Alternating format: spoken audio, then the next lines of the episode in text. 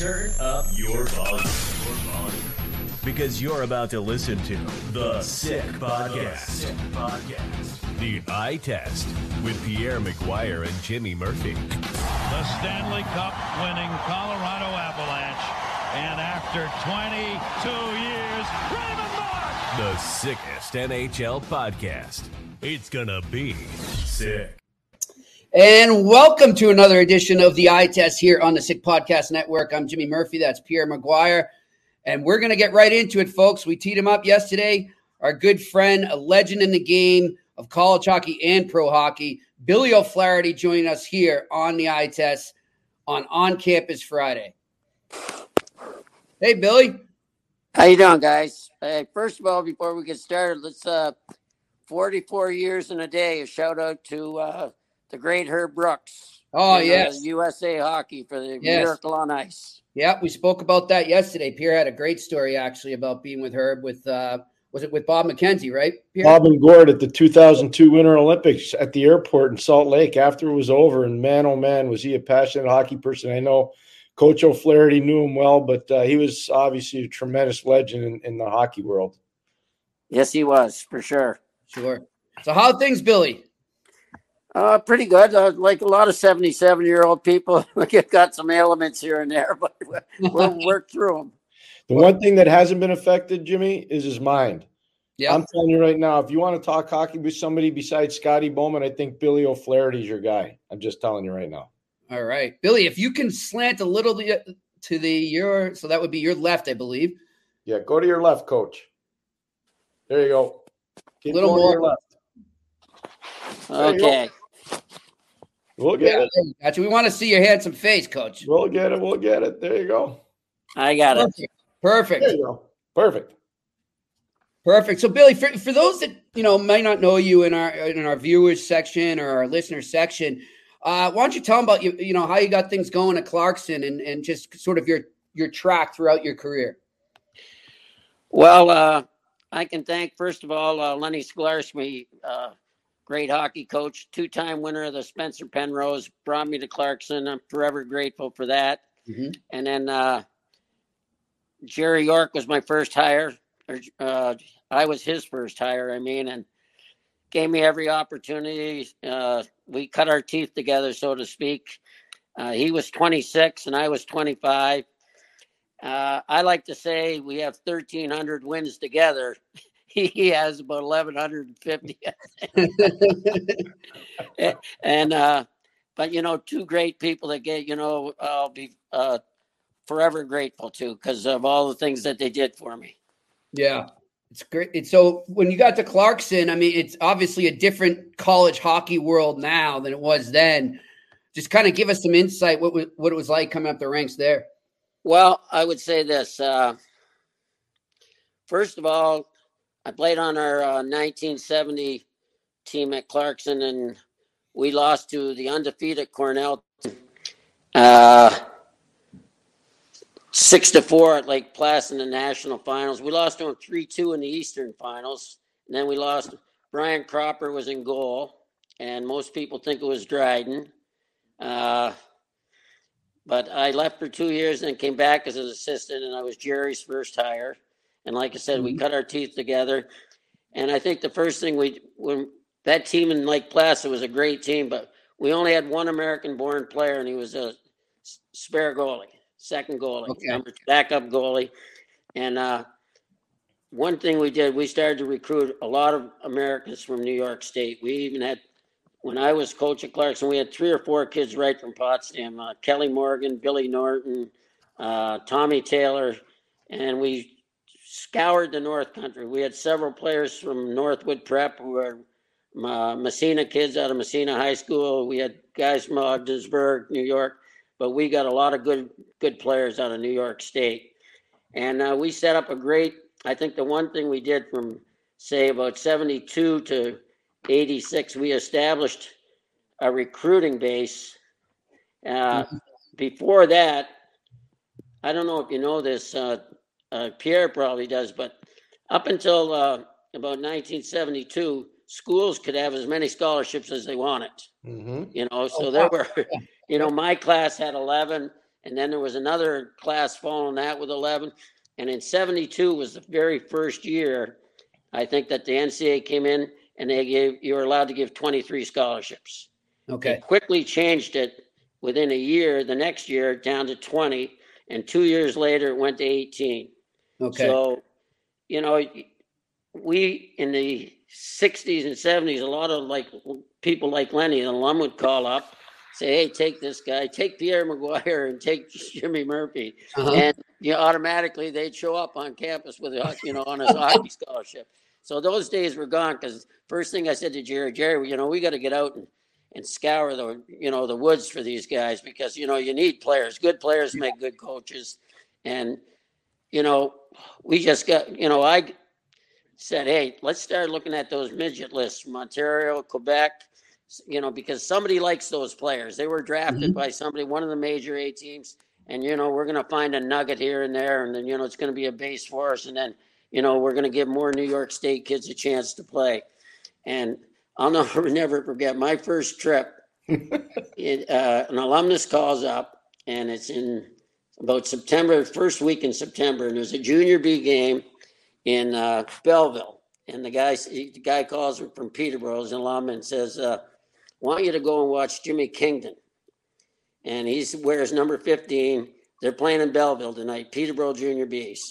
Okay. So I tell Jerry, well, I'm going down to that game tonight. It's about a two and a half hour drive from Potsdam. So I get in the car, drive down there. I'm at the game early. And uh, Peterborough comes out for the warm up. This guy tells me Jimmy Kingston's going to be number 15. And I'm Uh-huh. looking and looking and looking. No 15. I knew you were going to say that. So I kind of learned a lesson the first year. If I'm only going to watch one player, call the coach or call the kid, and find out if he's Yeah. playing. exactly. Anyways, I watched the game, and a guy with a cane and a dog could have found Ricky Meagher. I mean, he, he was very talented. And we get his older brother, Terry, was Mhm. at BU at the time, but uh, had kind of struggled in his first year. He, he, you know, he was maybe the first crop of uh, freshman eligibility. It was probably, I think it was 72 was the first year that it started, 72, 73 anyways, so uh, we end up we get uh, BU since Ricky or Terry had struggled a little. BU didn't know how good Ricky was, Uh-huh. and so we got him committed, and he was going to come in in the same class as Dave Taylor. And so what happens? I'm talking to Parker a couple years back. He tells me the story. Well, you know, I lost two kids in the summer and we were talking about the gold medal there before. Right. I lost Alex Pierce to Notre Dame and, and another guy, I don't know his name, can't recall it, but he was from Montreal. And he got Ricky Meagher away from us. I'm going to say poached him. Parker won't like that word. but Decommitted. Let's work, be nice to Parker. Anyways, and uh, Mike Eruzione, who ends up getting the winning goal. And so Wow. it's, he, who was committed to Merrimack. So Parker got his two guys in the summer to replace the two that he lost. Jimmy, here's what I can tell you about the coach. He coached in one of the most iconic buildings in all of college hockey, Walker uh-huh. Arena, and it was legendary for this awful bell that if you were the visitors, you just didn't want to hear ring. You think the cannon shot in Columbus is bad? That's what I was just going to ask. Yeah. You hear the bell at Walker Arena. But he also was responsible for helping build the magnificent building that's at Clarkson right now. Coach, tell us about how awesome Walker Arena was for the home team, not the visitors. Well, Badger Bob called it the uh, greatest home ice advantage in college hockey. But I would also say, you know, we had an awful lot of good teams, and we won a lot of road games as well. And but I would grant it that uh, grant him the fact that Walker was tough to play, and uh, you know, we had a, a lot of big kids, a lot of kids that worked hard and good players, and we were we were tough to beat at home. But like I said, we won a lot of games on the road too. Yeah, you did. But some of those big players, like they had Dave Taylor, they had Colin Patterson, they had Craig Laughlin. The you know, coach talked about the players from New York State. Yeah. The Armstrong brothers from Massena. They only missed on one. They didn't get Steve. He decided to go to Northwood and then go to Harvard. So I, Yeah. I can't believe you didn't get him. You had the inside knowledge. Well, they were mad. but We only gave uh, Bobby, I think, a three for four. but the Armstrong brothers were all good players, no question. They were. Yeah. They were really good. Coach, I'm listening to you talk about going on that scouting trip. Then, and I mean, scouting today must just seem like, wow, these guys have it easy, considering all the driving you must have done back in the day, eh? Well, I enjoyed it when you're doing something you you really like. It's Yeah. not really like work. And uh, every year I spent in hockey, and I I loved it. Uh, you know, it was just my dad was a hockey coach. My Uh-huh. brother played in the NHL. Uh, my older brother played on uh, Etobicoke Indians and went to the All Ontario Junior B finals with Dryden in the net. And so, you know, hockey was uh, just part of my life and, uh, you know, a great part of it. I spent 30 years at Clarkson in one capacity or another and, and enjoyed it all. And, you know, one day Dave Taylor called me up and, and uh, said, geez, I want you to come to work for me. So I was uh, unique in that I was uh, Jerry York's first hire and I was Dave Taylor's first hire. Now, Nice. neither one of them ever said I was the best hire. Uh, well, Coach, they haven't told you, but I was at Coach York's Hall of Fame induction, and he whispered a few nice things about you in my ear. And every time I see Dave Taylor, we always talk about you. So they think very kindly and heartily of you. But Jimmy, I got to tell you this: Mhm. Coach recruited a player that never played in the NHL, but I'm telling you right now, he would have played in this NHL. His name's Dave Fretz. Coach, Uh-huh. can you talk about the greatness of Dave Fretz as a college defenseman and how if the red line would have been out, he probably would have been a superior NHL player?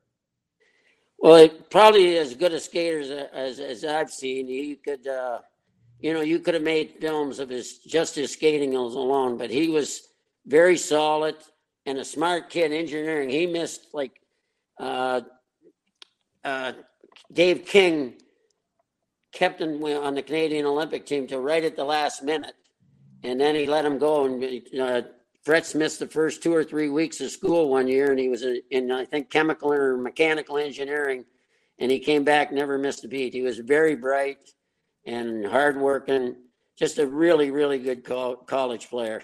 Great. He really And was. yeah, a little that I think they held it against him, you know, a little bit on the smaller side for the pros in those days. Yep. Right. Coach, I- I'm wondering, like, that's a great point by Pierre that he probably would have made it with the red line out. I'm wondering, as you, you know, got towards that period when they finally did that, and you're you're scouting college, do you see more players starting to transition into that style, whether it was scouting the pros or scouting college? Uh, I don't know. I think the the rules over the years have helped the sk- smaller skilled guys in a lot of ways, Yeah. and you know, there's more teams now too. There's more, you know, chance. You know, my younger brother Jerry. Okay, for instance, he was picked in 1970 draft 36th. He was the last kid in the third round. He's Mhm. hoping that they get four expand by four four more teams, and then he'll be call himself a first rounder. I, I think he was drafted by Toronto, wasn't he, Coach? Yes, he was. I think he was Hey, the worst thing, Pierre, is he's got five Stanley Cup rings, and I've got none. Uh, you That's borrow one of- Coach, you want me to let you borrow one of mine? yes, because well, as I've said, I used to say he he was the uh, I was the smart one, he was the rich one, rich one. But after he won his fourth, I said he's both. He's the rich one and the smart one. Yeah, it's awesome. You know, Jimmy, I wanted to ask the coaches because I think it's really important that having Coach O'Flaherty on is awesome. I'm so Yeah. excited to have you on, Bill. Um, you talked about the New York State influence, and you talked about how you try to refine your recruiting. Have you seen hockey since you started at Clarkson in the late '60s? Have you seen hockey grow in the proper direction in the United States? Oh, I think so. And I, I think a lot of it, you know, especially in the, the Mass area where you spend a lot of time and Murph has, you know, Bobby Orr, I think, set, you know, that whole Bruins thing in the Stanley Cups there with Espo, Cashman, yeah, Ace Bailey, who I love. yeah. You know, that was, uh, I think, really started the development of a lot of mass high school and prep schools. And, you know, a lot of those kids today go out to uh, the USHL. You know, and prep schools are struggling to get those kind of kids. They all go into the USHL. You're right. But uh, you know, funny story about Ace was, uh, you know, he played on the uh, junior Edmonton Oil Kings, and uh, they came in '66. They won the Memorial Cup versus Bobby Orr led Oshawa junior wow, team. They were both Bruin farm teams. Wow! And the West, for whatever reason, got to pick up two or three players. I think uh, who weren't on the team, and there was so much interest in it. And uh, one of the guys they had was Alan Hamilton. I yep. think it was a Ranger draft his numbers retired. His numbers retired in, in Edmonton now. Is it really? Okay. Yeah. Well, it was like the, they moved the series. There was so much interest in it. They moved the series out of Oshawa and put it in Maple Leaf Gardens. And that headlines like on the Toronto Star Sports that. would be uh, best in the West, Alan Hamilton about against best in the East, and uh, Bobby Orr. Wow. And so the first game starts and it gets about two, two, three minutes into the game, and Orr picks it up behind his net, and in vintage uh, Rex Steimer, over the blue, the red, the blue, and snaps it up in the top corner, one nothing. Wow. Ace turns and shoves Alan Hamilton. Said he's way better than you are. that that's definitely Ace. That's that definitely is, that is Ace. I've had he was uh, the greatest. He was fun. I can tell you what, we had some very interesting evenings out on the road, whether it was on the prairie or in NHL cities. We had we had yeah. some fun nights together. Other than losing my parents and one of my younger brothers, the saddest day of my life. Yeah. Yeah. My daughter got married in, on uh, Lake Placid on September 9th, and two days later, they were gone. Oh, wow. Yeah. Yep. I, I used to, I, when I got out of college, guys. And I, Ace actually came with uh, Bruce Boudreau. Oh, wow. That's phenomenal. Yeah, yeah Bruce didn't go on the flight. Yeah, Ace was there. Uh, he was scouting a lot when I was working with the Islanders out of college, guys, and he would just take the the you know like the people that check in, the media, and all that, and the scouts. That's what I was doing for the Islanders then. And he would take us out for drinks after, and we would just be in stitches the whole night. I mean, it was uh, just like the story like a, jokes, like a magnet, wasn't he? People just oh, gravitated awesome. to him. Yeah, yeah. Wayne Gretzky's first roommate, right? That's correct. He said he had he had Gret, people ought to check their memorabilia because he had uh, Gretzky's signature down to a science. I think you're right, Coach. You're right. Billy, I got to ask you. You've been involved in a lot of rivalry games, and I've coached in the rivalry. I know how bad it is. Um, Clarkson St. Lawrence is never friendly. You guys call it that other school down the road. I know. I know how you talk about them.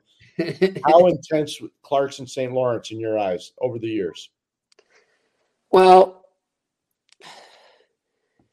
you're right. The two schools close together. Uh, I think Clarkson's. Uh, I think overall maybe a little more committed. Would you say that's a fair analyze the situation? But yes, you know, it's one of those things. It's a war every time we play, and I, I don't think it matters all that much who's the better team because both teams. College hockey is such an emotional sport. It, you know, it's not always the talented team that wins. It's the team that plays the hardest and wants it the most, and you know, and and goalies matter. You know, whatever guy team has a hot goalie or the better goalie you know, it's going to make a difference. I remember Jack Parker telling me that he he had a friend of his who had never gone to a hockey game. He said, "Well, hey, you know, come on over, watch us play on the weekend."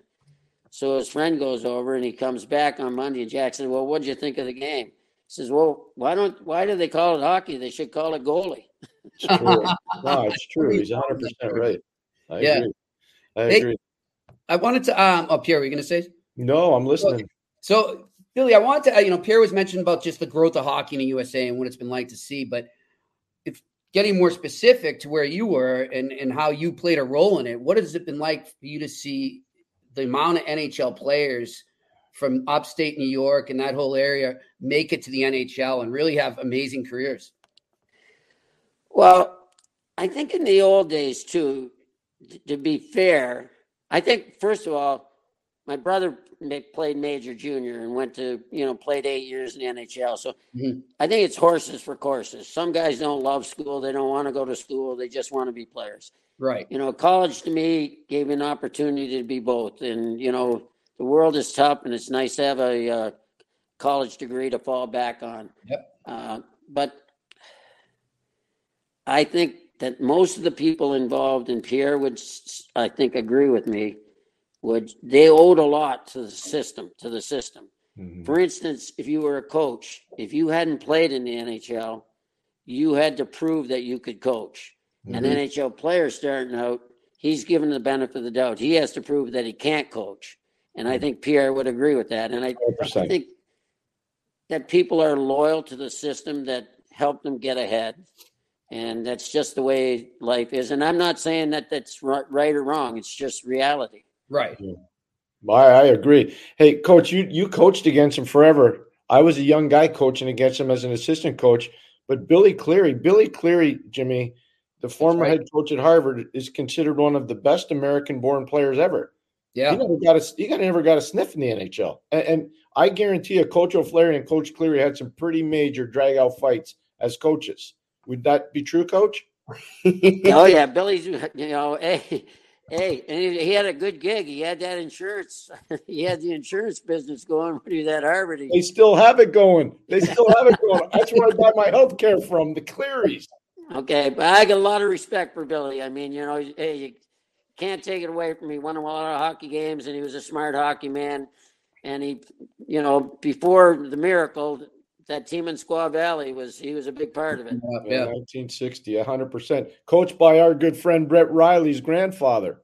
Oh, that's right. Brett Riley. Just had so, on. You know, everything ties up, and that's why we call the show the eye test, Coach O'Flaherty, because you're a guy that recruited players not on numbers but on the eye test, isn't it? Didn't you? Well, I think that's where one of the things we both agree on. If if uh, Gary Bettman had his way, you wouldn't even have any scouts. Yeah, He's always looking to save money for the owners, and they'd be doing it all by video. Mm-hmm. But uh, yeah. you know, I'm with Pierre. I think it, that uh, you can't measure the size of the heart and the will and the want, and uh, you know, it's just uh, it's just interesting the way hockey evolves, and you know, I'd like to see even change now. Like two years ago, the the Avs won it with a very offensive group of defensemen. They had Toews, I think. They had uh, Makar. Girard, the small guy. They yeah. had uh, Makar, probably the best defenseman since Bobby Orr.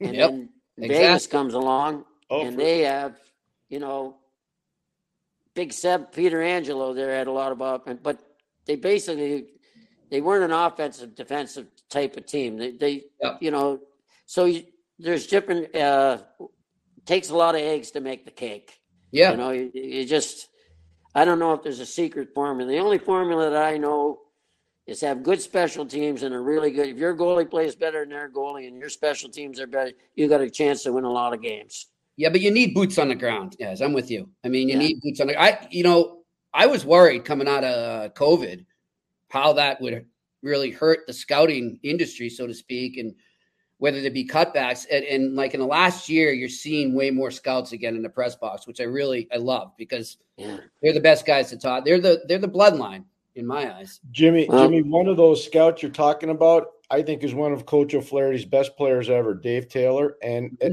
the recruitment of Dave Taylor is an amazing story. Uh, Coach York has shared it with me many times. But Coach, why don't you talk about the recruitment of Dave Taylor and how good a player he really was when most people thought he would never play. Well, first of all, the two gentlemen that uh, you mentioned, it's probably uh, one of the biggest or greatest feelings in my whole life is that I was their first hire, both of them. But like I said, neither one said I was the best one. Yep. But t- we recruited Dave. I went up and watched him, I think, first. And I said, Dave, er, I came back and I told Jerry, I said, Jerry, I think he's going to be really good, but I don't know about next year. He weighs 142 pounds. Mm-hmm. And, but you know what? He came in and he was, by Christmas time, he was our best player. He got better every day. I don't think I've ever seen anything like it How He, he just improved eh, by leaps and bounds every day. And, you know, and he overcame some adversities here and there. Mhm. And but Jerry, I owe Jerry and Dave so much uh, because they did so many things for me. But uh, they took a chance on me, and I hope that and, and I, you know, I wanted to work as hard as I could when I got a, a chance to prove it. But you know, talk about great people. It took Dave 42 years to win his cup. And he, you know, finally got it in 2019 with the Blues. Didn't look good after they lost that sixth game in St. Louis, but came back and, No, no, you know, no. I would have bet a lot of money, I think, on Boston in that seventh game. to be Well, honest. especially after the first period, Jordan Binnington. If it's not for him, they get smoked Oh, in game seven. Jordan, And it's Binnington, funny, what they were in uh, rock bottom in January. Yeah. they were out of the playoffs. Yeah, rock bottom. But two two great, great people, you know. Yeah. I agree. I mean, Dave, Dave Taylor to me is the ultimate enigma because nobody could figure out how good he was because he wasn't a pretty skater. Coach could speak to that, Well, but he was, he- was a hard player. he had he had a Yeah. few things. He was extremely intelligent. Yep. He saw the ice so good, great passer, but he had the will and the want. I mean, you know, he's like a dog on a bone. He's not, you know, it didn't matter. He he just had that work ethic and he just got better and better, and stronger and stronger. And, you know, his senior year, if you said to me, and I'm glad I'm talking to Pierre and you guys know a fair amount of as much as I do about college hockey. But I was thinking the other day, and I Pierre, you were at the uh, BC You man. Yeah. UMass game I was. last Sunday, and Jerry York was there, and Mel Donnelly was there, Oh wow. Mike Donnelly, that. okay, who I worked had the privilege of working with when I was with the Kings. Anyways, I was looking at thinking, you know, Mike Donnelly was a walk on at Michigan State. He was. Now he goes on to have a very nice pro career with the Kings. He got 59 goals his senior year. Mm-hmm. Okay. Dave Taylor got Mhm. 108 points his senior year. and Paul Kariya got 100 points his freshman year. Now, I don't know. Is there any way that if somebody out there is listening that it had better years than those three years in college hockey than those three Yeah. guys? No, I don't think so. no. And so Mike Donnelly, this is a good one. I was a Pittsburgh Pirate fan. And You and they Doc had a Emhoff. guy in 19 I thought, yeah. Dick Stuart. Okay, played for the Pirates in the late 60s and he hit 66 home runs in Lincoln, Nebraska. And he used to sign his name Dick Stuart 66. So I, I, al- I always wanted Donnelly to sign his name, Mike Donnelly 59, There you go. because Well, of the 59 like goals. Sidney Crosby. Sidney Crosby has 87 for a reason. He's born August 7th. 8 7. Wow. But, but that's a, uh, you know that when you told me you were at that UMass, uh, or I heard- heard you say it on the on the eye test. Yeah. that You were at that game on. So Well, that that's so you know you talk about Paul Kariya. I remember watching him his freshman year. I was coaching in Hartford. I was working with Brian Burke. We were playing the Bruins on a Saturday night in Boston. Uh huh. And so Brian and I and Paul Holmgren went that afternoon to watch Paul Kariya. Maine was playing at BC. And you could tell like he was vastly superior to any of the other players on the ice in that game. It wasn't even close. But if you think about it, one of the greatest orchestrations of the draft in terms of maneuvering, Brian did it. Brian Burke did it that draft in Quebec City, traded from fifth to second to get Chris Pronger. That's right. So that's not a knock on Paul Kariya or Jason Arnott. Or well, how about the Matthew job he did getting the Sedin twins one was and two? That was it. That was that was because other guys in the league didn't know what they were doing. I know. I couldn't That was believe you got- embarrassing. The 99 drafts, the worst. The 99 drafts, the worst draft in NHL history. And Burke got two Hall of Famers. Like Yeah. you, you can't make this stuff up. That's unreal. That's unreal. Kariya went third, didn't he? He went for fourth, I believe. Okay. Third, I think Niedermayer was third. Okay. He And might, guys, you, might, at- you might be right and I might be wrong, but I know it was Niedermayer, Arnott, Kariya. I'll pull it up right now, That guys. was the group. That was a group. Hey, but hundred points as, fre- as a freshman is. Oh, it was unbelievable to see how good he was. It was amazing. Jerry and I used to, as you know, would talk a lot. We thought if a kid in his freshman year got ten goals, he had a heck of a season. Oh, unbelievable year. Yeah. Hey, uh, Brady Tkachuk had eight goals his freshman year at BU. He ended up being fourth in his draft year. Yeah. He had eight goals Uh-huh. his freshman year. Then he scored 23 in the NHL the next year. I know it's crazy, isn't it? It is. So, guys, that draft too, I just pulled it up here. It went Daigle, Pronger, Gratton, Kariya, and Niedermayer Right. in the top There you five. go. Rob Niedermayer, that is. Yeah, Niedermayer. So Gratton's a forgotten guy. Tampa took him at three. Yeah. Speaking Yeah. of Then he ended up playing in Buffalo, didn't he? Yeah. speaking of Daigle, guys, I guess Netflix just did a documentary on him, and what a you know, to be blunt, what a bust. That was the Senators' pick, wasn't it? It was it was a center's pick, but you know what? I will say this about Alex. I think if he Seems would like a have been, great guy.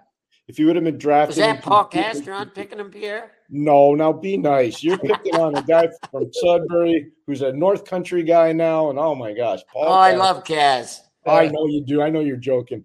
Uh, that was uh, you know who the late John Ferguson Senior was involved with that. Oh, okay. Okay. Well, my brother, uh, my brother scouted for Winnipeg. There's another good story.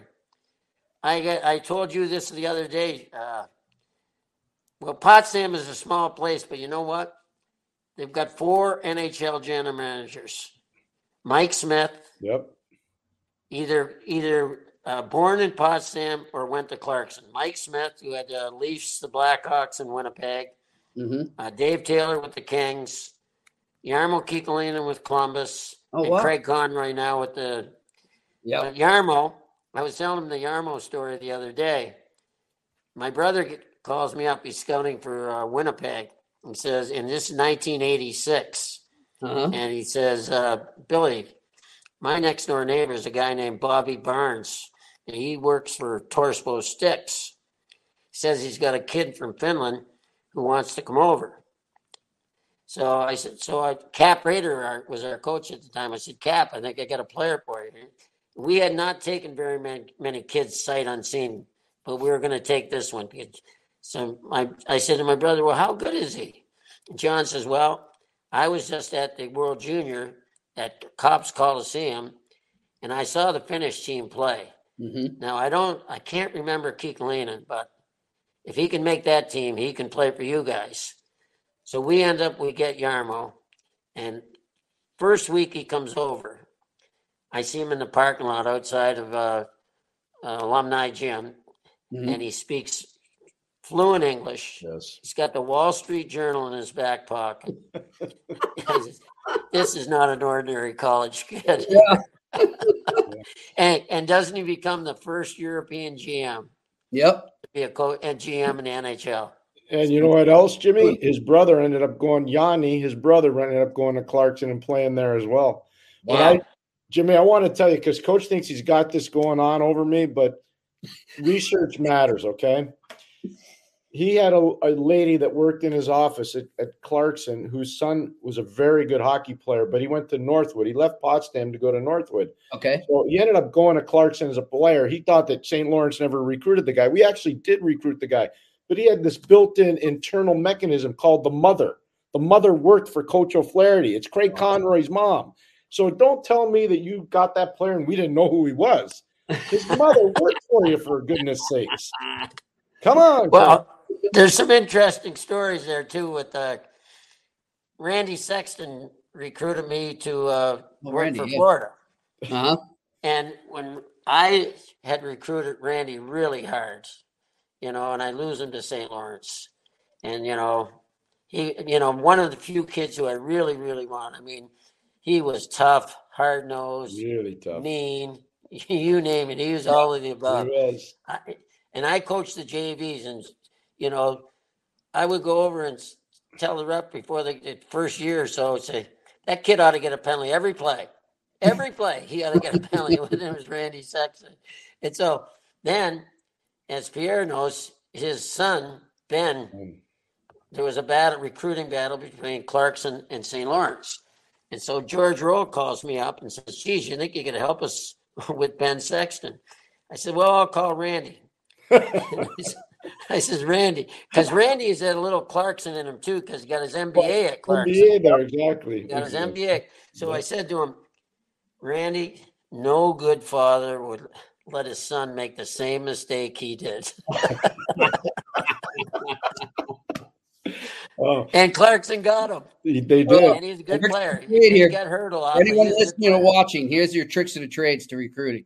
Uh, you know what though, Randy has so much respect for Coach O'Flaherty. Talked about hiring him down in Florida, and uh, Randy's just one of my best friends in hockey. I can't say enough good things about him. But Coach talks about how tough he was. He was nasty, man. He was, He was a bulldog. he was a nasty guy on the ice. Yeah. Coach, who, who were you working with when I met you when uh, Kevin Stevens introduced us way back? I think it was Pitt- Pittsburgh, I think. Well, you were with Pittsburgh. Okay. Yeah, one year in Pittsburgh. Yeah, and then uh, Randy got me, and uh, Okay. I, I, you know, I loved it in Pittsburgh too. Ray Shero treated me great. They never Another let St. Lawrence that- guy, Jimmy. Another St. Lawrence guy sleeping with the enemy. hey, they never let me forget it either. I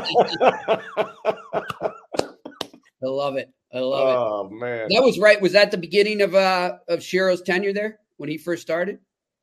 Uh, he had been there. Uh, I think he had been there two or three years, maybe. Okay. Okay. But they were no.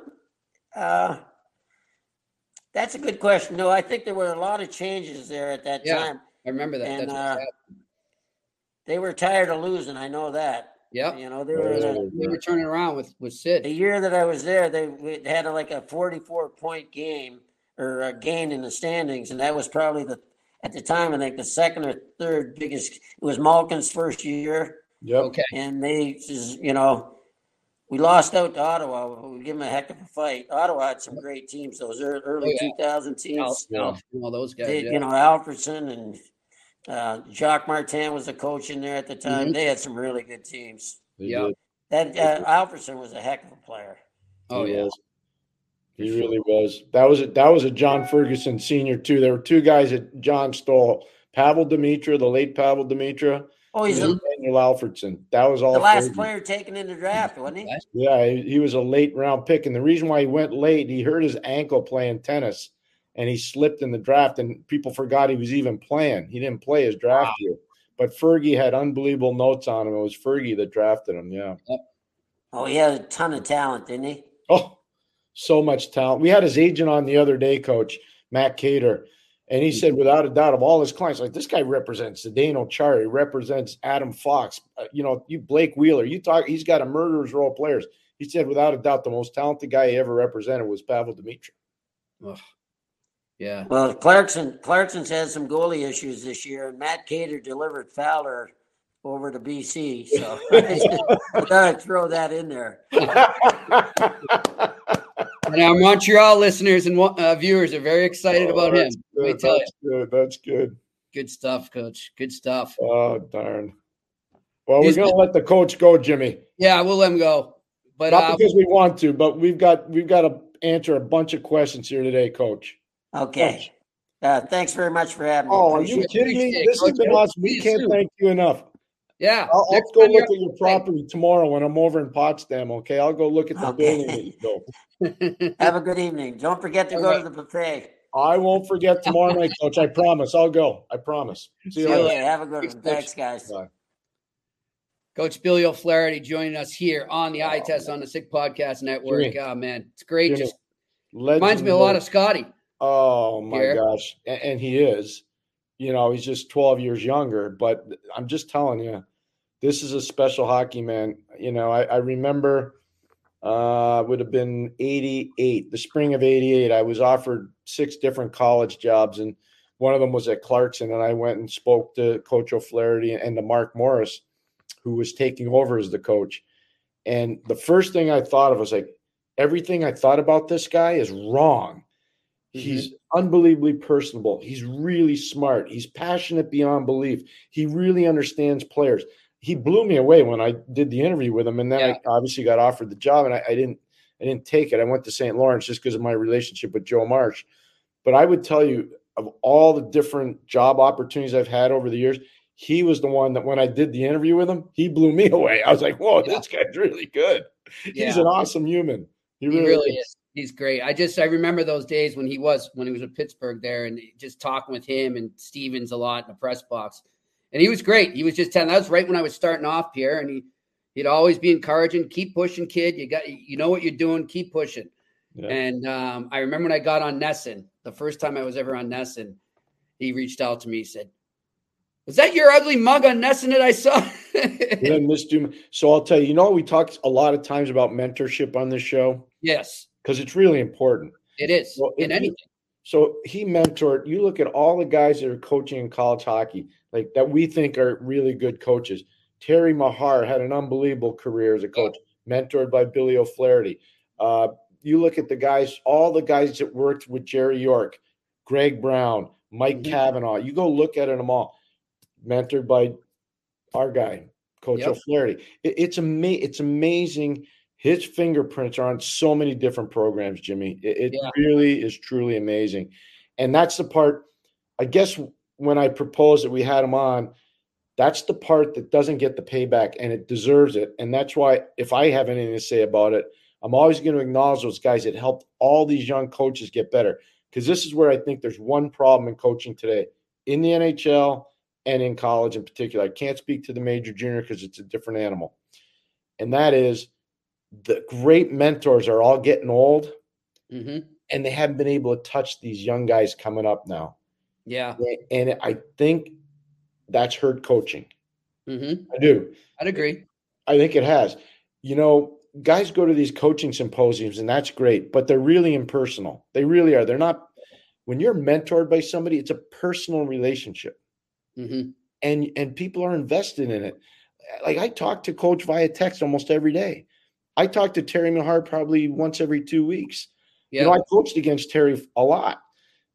But I, even though we had an acrimonious his team versus our team, right? We still talked all the time. There was mentorship there, mm-hmm. and, and, I think that's the forgotten part of our business. I, I think I shared this with you, and I hate sorry to be long winded, but I'm passionate oh, about this. I remember coaching Hartford. I was really young. I'd just been, I think, 31. I think I was. Yeah.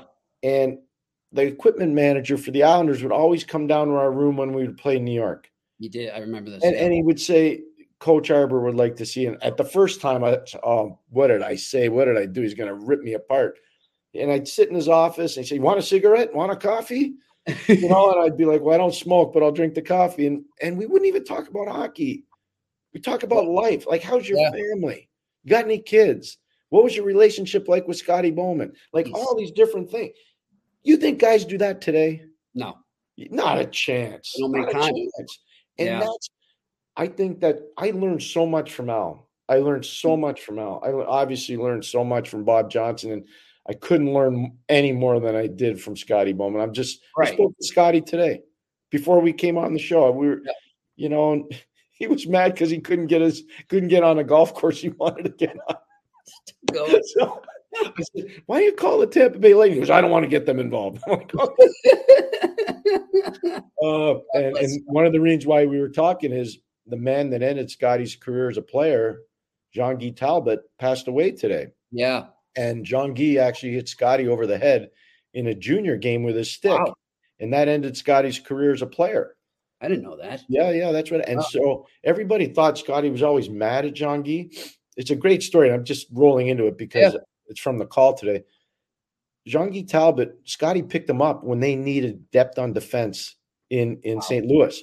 This is a guy that ended his career. Uh-huh. But Scotty told me the last five or six years, as Jean Guy got older and Scotty got older, Jean Guy would send a note to Scotty, or Jean Guy's wife would send a note to Scotty and call. Can you imagine? Check on, yeah. But but this is what I'm talking about. That's the stuff that used to happen. There was respect, even though there might have been animosity. There was respect. Yeah. yeah. I don't know if that happens anymore, Jimmy. I don't know, and that's why these legends like Billy O'Flaherty and Jerry York and Jack Parker I want to have I want those guys on. Like I, I want to show people. I want to show how great these men are. Yeah. How great these men. They're really great men. They're amazing yeah. men. I, I, I, totally agree, Pierre. And I mean, I agree with you that you know they need men, we need more mentors. I'm wondering, Pierre, as you're saying this, and it wouldn't be able to be obviously on a full time basis, but wouldn't it be a bright idea if you know whether it's an NHL team, an NCAA team, if they let's call them mentoring consultants per se, hire somebody in that position, like a Billy O'Flaherty, right, to come in on a once or twice a month basis just to let people pick their brains. And then relationships can form from that.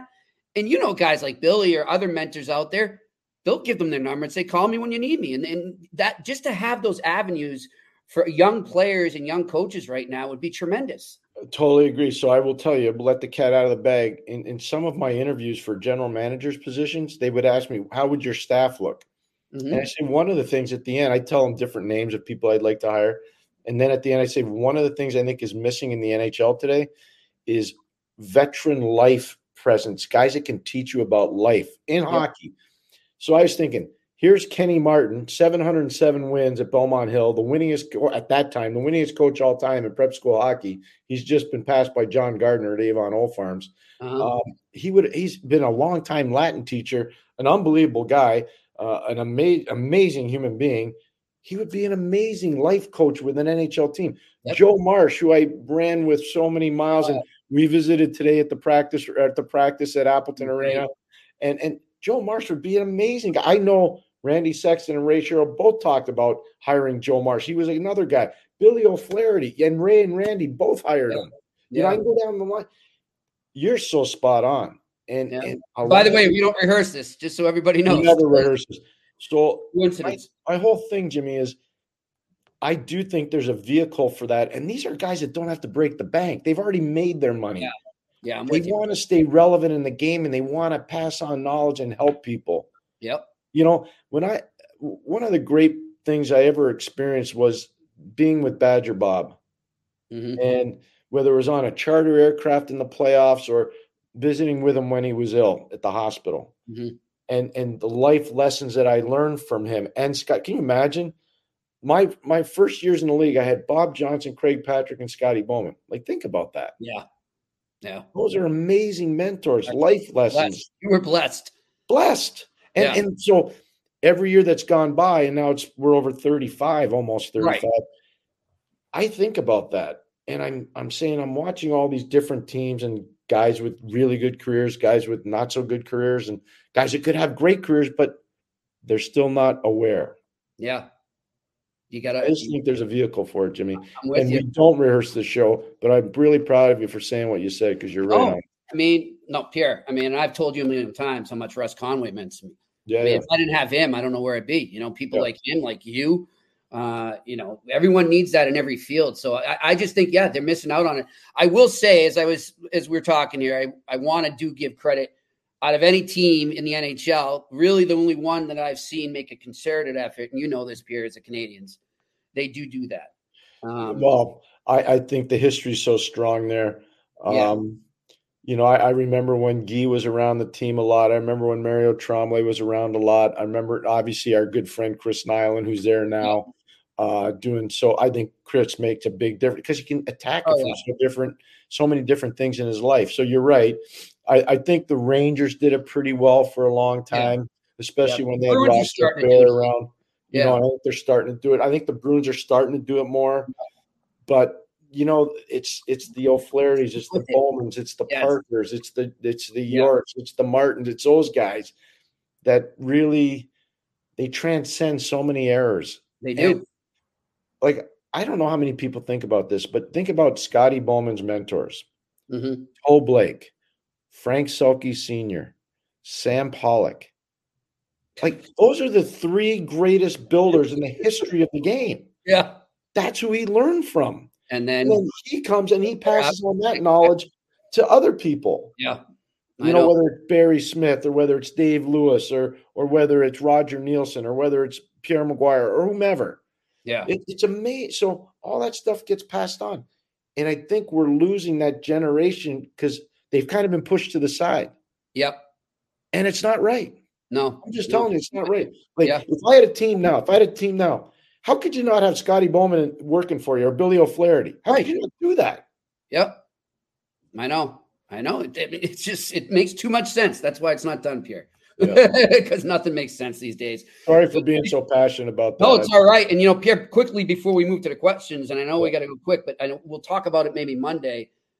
On it's funny this topic comes up. I was so disturbed by that report about Mark Bergman last week and the alumni. I don't know enough about it. We don't have to comment on it now.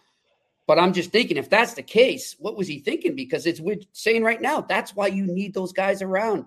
It's not just for show. It's it's to help the current roster, to help the current staff. One of Scotty Bowman's greatest lines to me was Pierre, even a fish wouldn't get caught if he kept his mouth shut. So I'm not going to talk about that. All right. I understand. Noted. But I just vent, you know, I just thought it was funny as it had happened. Let's go to these questions.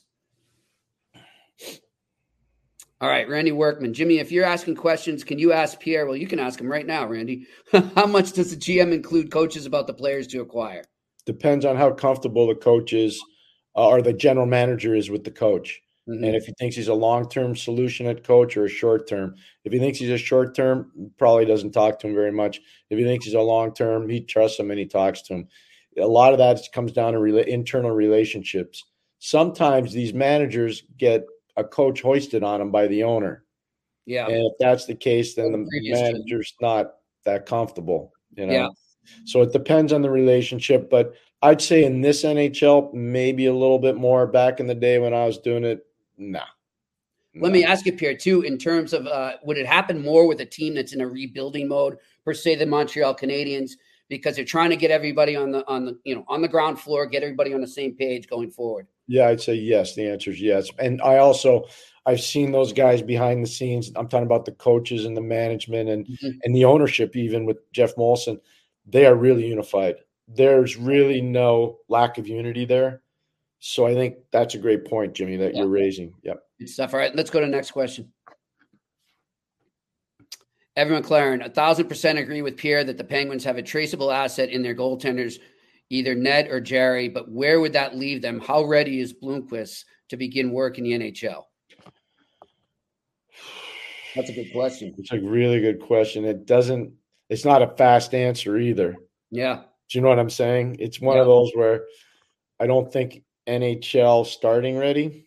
Does that, maybe maybe backup. yeah, I'd say a, like a B situation, not an A situation right now. One thing I would say that could help them, though, Evan, and this uh, maybe answer the question too, is if they do decide to do go through with one of those trades, there's goalies coming up on the free agent market. There's going to be goalies available, you know, mid-grade starters that you don't have to throw too much money at that they could bring in as they start to build. Yeah, uh, that's really better said by Jimmy than by me. I like that. That's oh no, good. no. That's good. That's Um, good. All right, next question. Justin LeBron, what do you think of the Bruins Flames overtime? That was awesome. It was really good. Yeah. How could you not like that? I mean, that was fun, you know? But how about the Bruins, Jimmy? You know, they had that stinky home record for the last five or six games when they were Mhm. on that homestand. And then they go out and go into Edmonton and win back to back. They get an OT point. Now they've got a day to rest before they play in Vancouver. They're just resilient. They just don't go away. Yeah. They just don't go away. But I think you agree. Donnie is going to make their team better before the trade deadline. He is. He He's is. going to make their team better. What it is, we don't know. You and I have been on the record for a long time, and I don't want to put words in your mouth. If you disagree, say No. McGuire, shut up. But they're they if they could get Noah Hanifin, they've done their job. The management's done their job. They've done Yep. their job. That's I'm all. with you. But if And, they don't get them, they better get somebody that's really good. That's Yeah. all I'm saying. and and you know they're going to have to use players. That's the bottom line. They They'll have to use players. Yeah. They may have to use a couple of their prospects. They don't have a lot of them, but they may have to use some Hmm. prospects. They may have to. That's the big dilemma here. Yeah. Everybody's in love with Potter, but I, I know, but Noah Hanifin, I, I love Potter. Too. I think he's a great player. I He is. he's He a stud. is. But But you got to give to get. you want to get something like that, you got to pay. Yeah, you got to do a Yeah. hockey trade. All right, next question. Morant, dear gentlemen, how much of the Laval Rockets do you watch and cover? Are there any observations about their play lately? That goes right to Pierre. He watches a ton. I watch a ton. I watch all the American Hockey League. I was just with Kevin Dineen, the really smart coach of the Utica Devils. Um, so I watch a lot. Um, I watch Belleville a lot just because I know David Bell, the coach there. I watch Iowa a lot. I mean, I watch most of the teams. Um, Laval had a really bad start, and they're starting to pick it up. And even though they've lost some players up to the NHL team, they've become relevant in terms of a playoff position, which is really exciting for them because at the beginning of the year it wasn't looking good. Yeah, Um, but I think they're doing some good things. Again, I think patience is the key word in Montreal and Laval, yep. and, I think they've done that. And Jean Francois Houle, the coach there, has done a really good job. I was I wanted to say that. I don't know much about it, but I watch from afar and I listen to you talk about it with Mitch Melnick, Pierre. And I remember when everybody was kind of freaking out, like that team's not doing well. That's not Yeah. good. No, they got it back. he turned it around. He did a great job. Kelly Buchberger is one of his assistants. He's done a good job, and and Daniel Laperriere, Jacques Laperriere, son's the other assistant. uh, Martin Martin, and so um, there's a lot of good stuff going on there. I, I think it just. Yeah. By the way, the crowds. I was just going to ask you, have you The been crowds in Laval are awesome. Oh, I gotta get there. nine to Yeah. ten thousand every night. It's it's Yeah. They're printing money. Let me tell you that they're printing money. see, you know what? I got to see here. Maybe if they're playing while I'm up there in March, I'll Yeah, check out a game. I'll, go I'll take you as my guest. All right. Sounds like a plan. All right. Another question. We got time for about three more. Not a question, but the team at play played against sports misses Uh. you, Pierre. You know what?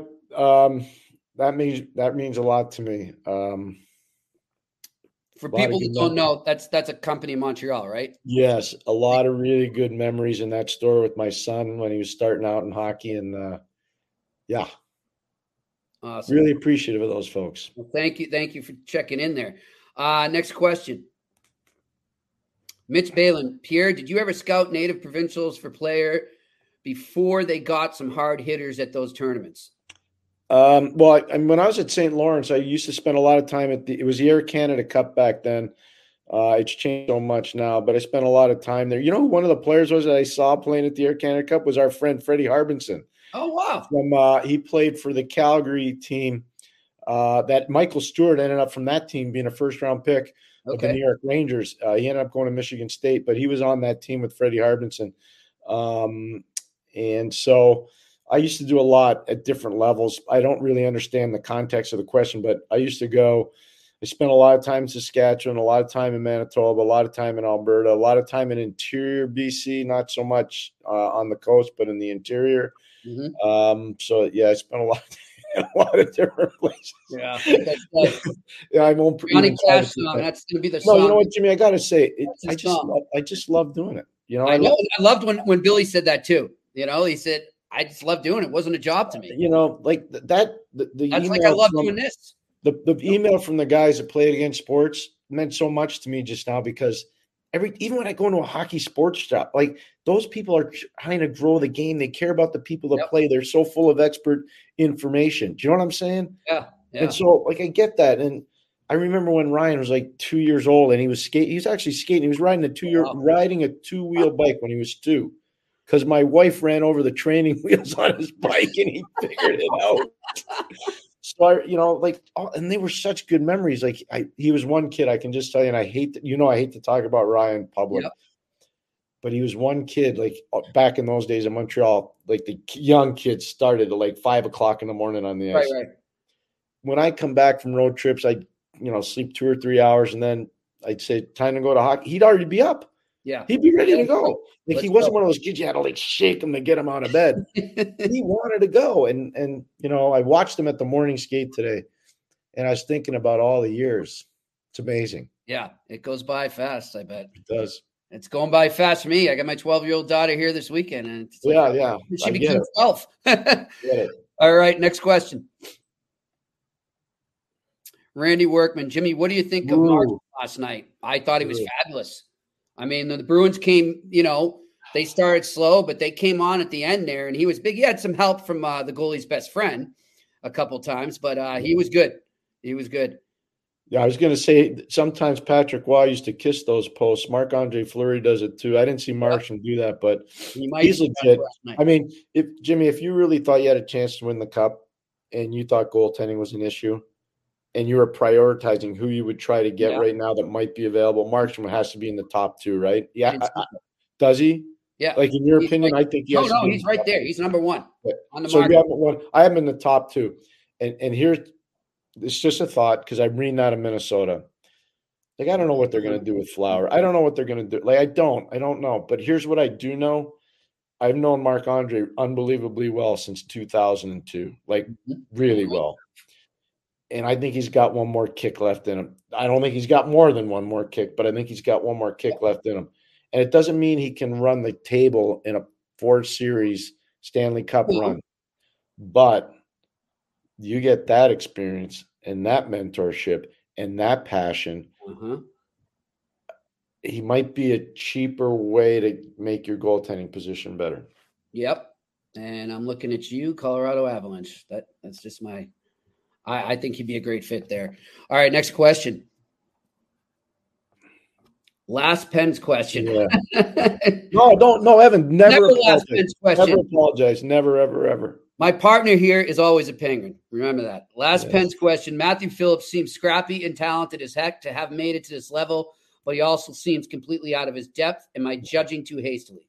No, no, you're not. Um, they gave him an opportunity. Obviously, got an opportunity in Washington as well, waiver pickup.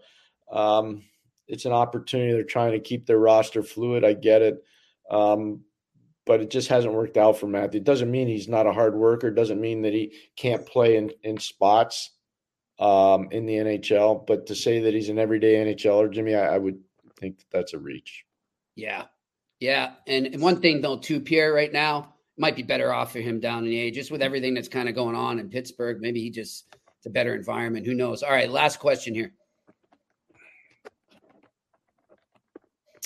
Vid Zombie hearing Xhekaj rave the other night about David Savard and how important he is to the young defense. Would you be hesitant to trade him this year? I would. I I per, I've been saying this. I personally would. Um, he's a shot blocker. He's a penalty killer. He's a big body. He's proud. He's so not a lot of guys are lining up to come back and play in Montreal. He lined up to come back and play in Montreal. He's a really proud guy. He's a Stanley Cup winner. Um, I love. There's our mentorship again, Jimmy. We talked Exactly. about um, with the young defenseman. I'm so happy Arber saluted that and acknowledged it. Um, and Arber's a tough cat. He's a tough guy for sure. Jimmy, how about the shot the other day? Uh, Oh. he hammered that. Yeah. He, Yeah. he hammered that. Um, Yeah. So no, I, I I don't know. I would not be in a rush to trade David. I think there'd be teams lining up to pay to get him. Yeah, for sure.